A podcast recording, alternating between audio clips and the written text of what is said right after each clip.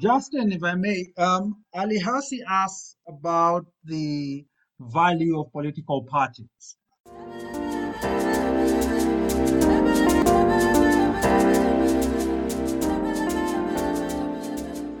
Do you think they are valuable um, uh, uh, or they have shown any value when it comes to uh, democracy and elections in, uh, uh in the region? Well, uh, there is a shed load of academic literature which basically will tell you that parties in Africa don't really don't really work, right? I'd like to qualify that though by, by asking, well, what what do people want political parties to do? And I think there's often an unconscious measuring of the political party in Africa against some imagined political party somewhere else in the world that does something different. And it actually, it's a bit like what I said earlier about elections. Political parties do different things in different societies and they take very different forms. A political party in the United States is very different to a political party in Sweden. You know, that's mm-hmm. they're just they're not the same thing and they don't do the same thing and I don't think that political parties across Africa all do the same thing either. Now, for there's a lot of talk, I think, about uh, people like to say issue-based politics, which is considered to be a good thing. But of course, issue-based politics in itself kind of is itself um, what does what exactly does that mean? And people tend to say, oh, if you have parties, you can have issue-based politics. But neither of those things are really transparent to me as ideals, right? Yeah, and it depends on what you define as an issue. exactly. What, so, what is an issue? Is an issue do we go to war with Ethiopia, right. Or is an issue why isn't there a school down the road from my house? I mean, both of those are kind of legitimate issues. Or, or is an issue, why hasn't my nephew got a job in the ministry? I mean, actually, all yeah. of those. Why do Kikuyus have all the jobs and we don't? Yeah, kind of. That can be an issue. Politics are full of issues. That's kind of a bit of an error. And what, what, what people, I think, mean by that is that they want kind of parties that have manifestos with sort of recognizable political affiliations that they can map on to some other part of the world. Again, well, why do you want that? So, honestly, parties do different things in different African countries. In Kenya, parties tend to be fireworks, right? They zoom up with great noise. Um, it's an election moment. They go boom, and then they vanish, and you know people make new parties for the next election. That doesn't mean they don't do anything. They form kind of useful tools for aggregating alliances and putting together groups of interest. But that's not the same as a party in Ghana, where you know parties are basically corporations that exist over an extended period of time and allocate benefits amongst their members. And, and it's not the same as a party in Tanzania, you know, where the ruling party is this kind of extremely efficient organization for disciplining and controlling the ambitions of its members and for also for keeping control of the state so I, am sorry, my my answer to the constant complaint about you know there should be parties in Africa is well, what kind of parties are you looking for, and what would you like them? What do you want them to do? Right, um, Samira, um, you don't hear much talk about parties in Somalia, at least in the wider discussion. Um, uh, what what role do they play? I think it's an important piece of legislation that is required if we're to go to one person, one vote. I think it's one of the tasks for a coming government. But again, just listening, uh, listening in, I think there is that misconception of what the party is expected to do. I think in, in Somalia, it is expected to be not a clan-based party and to, uh, to ensure representation, national representation. So for us, it will cover it will cover that. That that is the purpose of coming up with political parties. I think for the next uh, election, elections. Yeah, I mean, I know, I know Somaliland is quite seriously um, uh, uh, regulated what can be registered as a political party, etc. Um, what I wonder, and uh, Rashid, feel free to jump in here, um, is whether we're just taking a template of what we have seen elsewhere they have political parties, so let's have them. You know, um, it is without really asking the questions Samira and uh, Justin uh, are asking, what are they actually for? I think in Somaliland yes, it's quite uh, interesting. Ah. Sorry, Rashid has been. I'll pick up. Uh, go ahead, Samira, then we, will hear from Rashid. Okay, no, in Somaliland, it's quite interesting, but we forget that it's monolithic. They, they, have unifying factors. It's uh, basically more or less one huge community. The, the diversity that you see in South Central is not the same that you, uh, the same uh, diversity that you see in Somaliland. So I think it's much easier to come up with issue-based political parties in Somaliland compared but they regulate them quite um, seriously. You can't just form a political party. Yes, so yes. Um, is it the case that it's actually better to go that way, that route, and to be quite clear, this is why you're forming a party and this is what it's got to look like, rather than Kenya's example where you've got whatever dozens of parties that most of I think it's influenced. It's influenced by their history, but I think Rashid would be the expert on that. I think it's influenced by the history, uh, by, by uh, being part of, of south the south of Somalia, and so that's really why it's heavily regulated. Right, uh, Rashid, what do you think? And also, you might want to uh, look at the Kenyan example where there was a big push for let's have multi-party elections, as if that would solve too much, and it doesn't seem to have. Yes, um, I think um, the uh, parties uh, and uh, the way parties operate in Africa, uh, of course, uh, is quite interesting. And um, in the 90s and 80s, uh, we had a big push when the, the when you know the one-party dictatorship system was dismantled. There was a big push for having many parties. And I think the irony, of course, is that President Moi uh, happened to be right uh, about uh, you know the multi-party system because as soon as the parties um, you know were allowed they formed on the basis of, of ethnic ethnicity and of course uh, uh, Moi had a hegemonic view of unity in which uh, unity was actually enforced it wasn't voluntary mm-hmm. so when the one party system ended all of us dispersed into our ethnic, uh, you know, shells. Right. And I think uh, that that that is the that was the landscape uh, in which the debate uh, about um, multipartyism was formed. And there was also, I think, uh, what. Uh, Although, um, I mean, to know, be honest, Moi did um, do a lot to fracture the society once he faced um, a challenge. He didn't want to have absolutely everybody coming yeah. together against him. Yes, indeed, you're right. but but I think the, the key point is that um, at that point, uh, party formation and uh, party affiliation and the whole push was actually a form of mimicry. There wasn't a very strategic thinking about why we need parties and what parties. And this is the point which I think Justin was trying to say.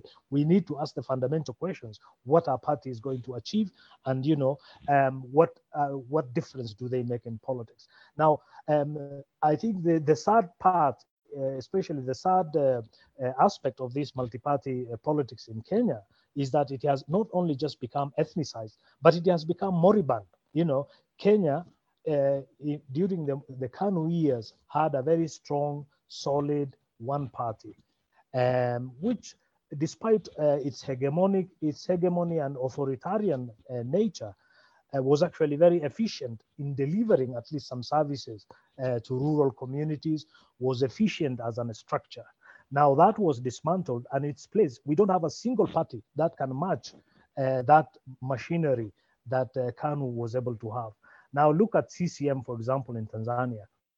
You know, the era of uh, big uh, one, one party is, is over, but what have we uh, replaced it with? We have replaced it with briefcase uh, parties, uh, parties that are dysfunctional, don't exist, only make an appearance six months before an election with a, a brilliant, uh, you know, uh, uh, manifesto, uh, and then dismantled immediately after the elections. So in many ways, our, our, our so-called political party system is actually moribund. It's not even dysfunctional, it's moribund and that is why we should we should I think eh, Somalia and uh, other countries uh, you know will will be would would would have to look at uh, their neighbors and learn from that experience.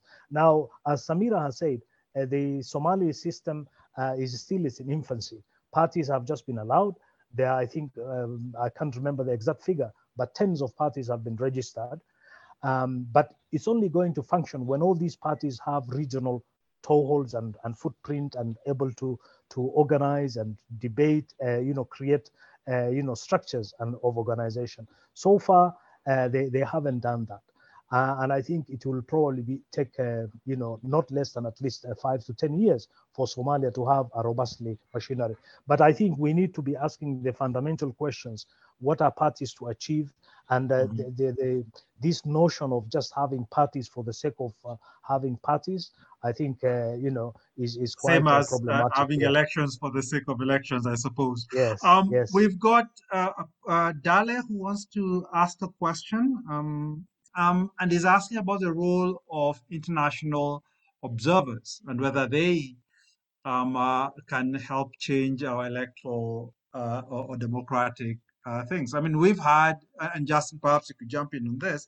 Um, we've had um, election observers uh, ending up with pretty much egg on their face when it came to the uh, uh, Kenyan elections, you know, which they had initially uh, declared to be free and fair, and it turned out that the Supreme Court reversed them.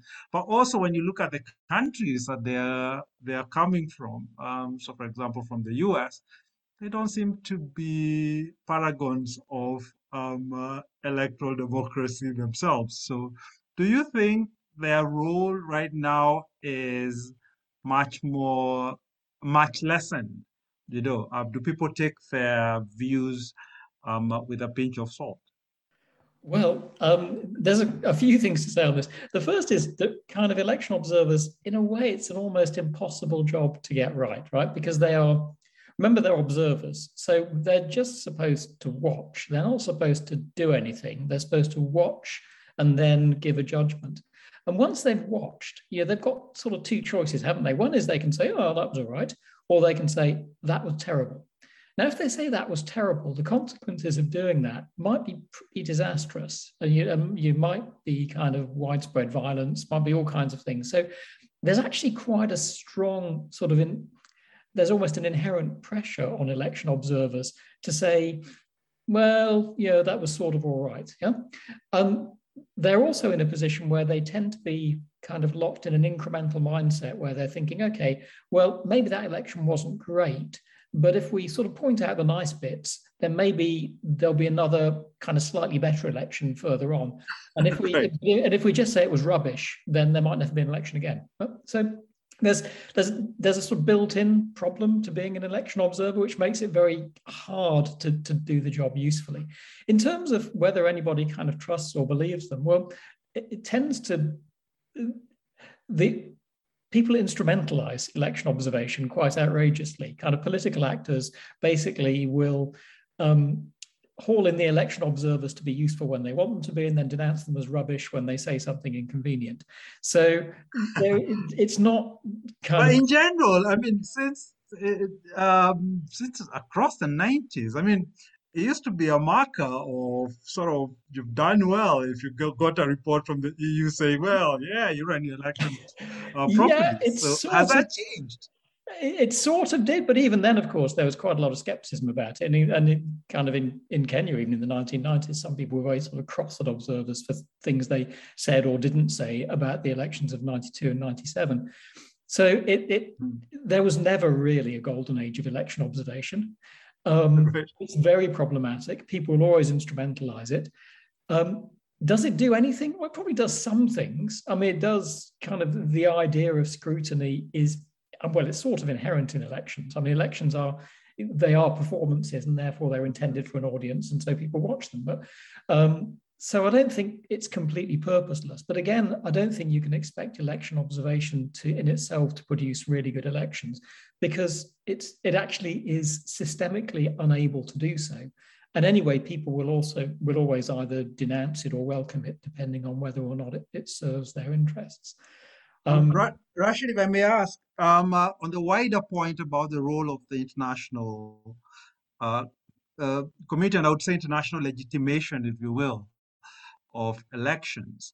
Um, I mean, we see and we expect. I mean, I, I, remember in the Kenyan elections in 2013, there was the idea that the um, international community might have a problem with um, uh, Uhuru and uh, Ruto being elected, and that that would be uh, a way of, of, of, of almost um, um, uh, discouraging them getting into power.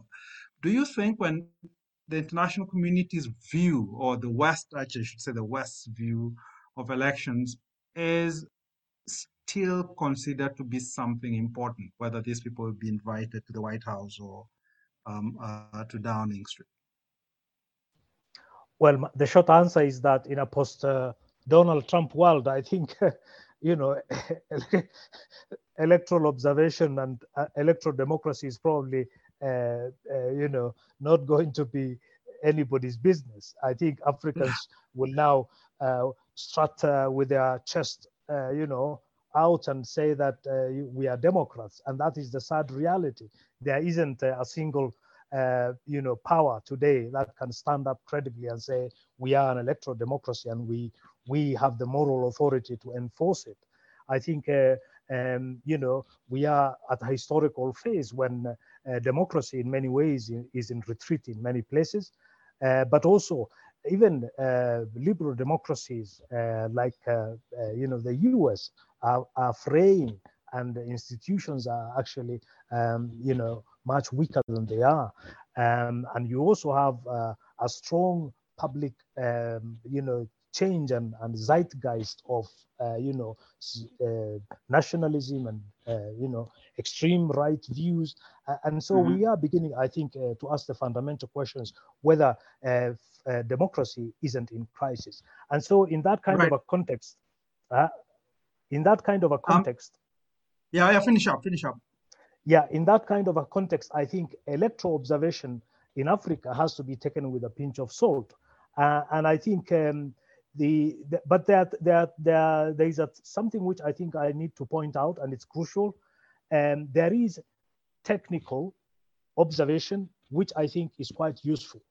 Remember, some of these uh, um, experts who are coming as electoral observers, many of them are actually, first of all, uh, uh, people who have studied the, the, subject, who have done electoral observation in many places, know a lot about uh, you know the logistics and and the competent and the technical details of actual election monitoring so that bit of the report usually dealing on on on the technical aspect and the and uh, of the elections and the, the organization and the logistics is actually quite important for africans i think to to to to take into to to basically uh, take positively. Where I think I have a problem with is when electoral observation becomes like that of the African Union. African Union has no competence whatsoever in electoral monitoring. What it does is actually go uh, endorse stolen elections and endorse uh, big men politics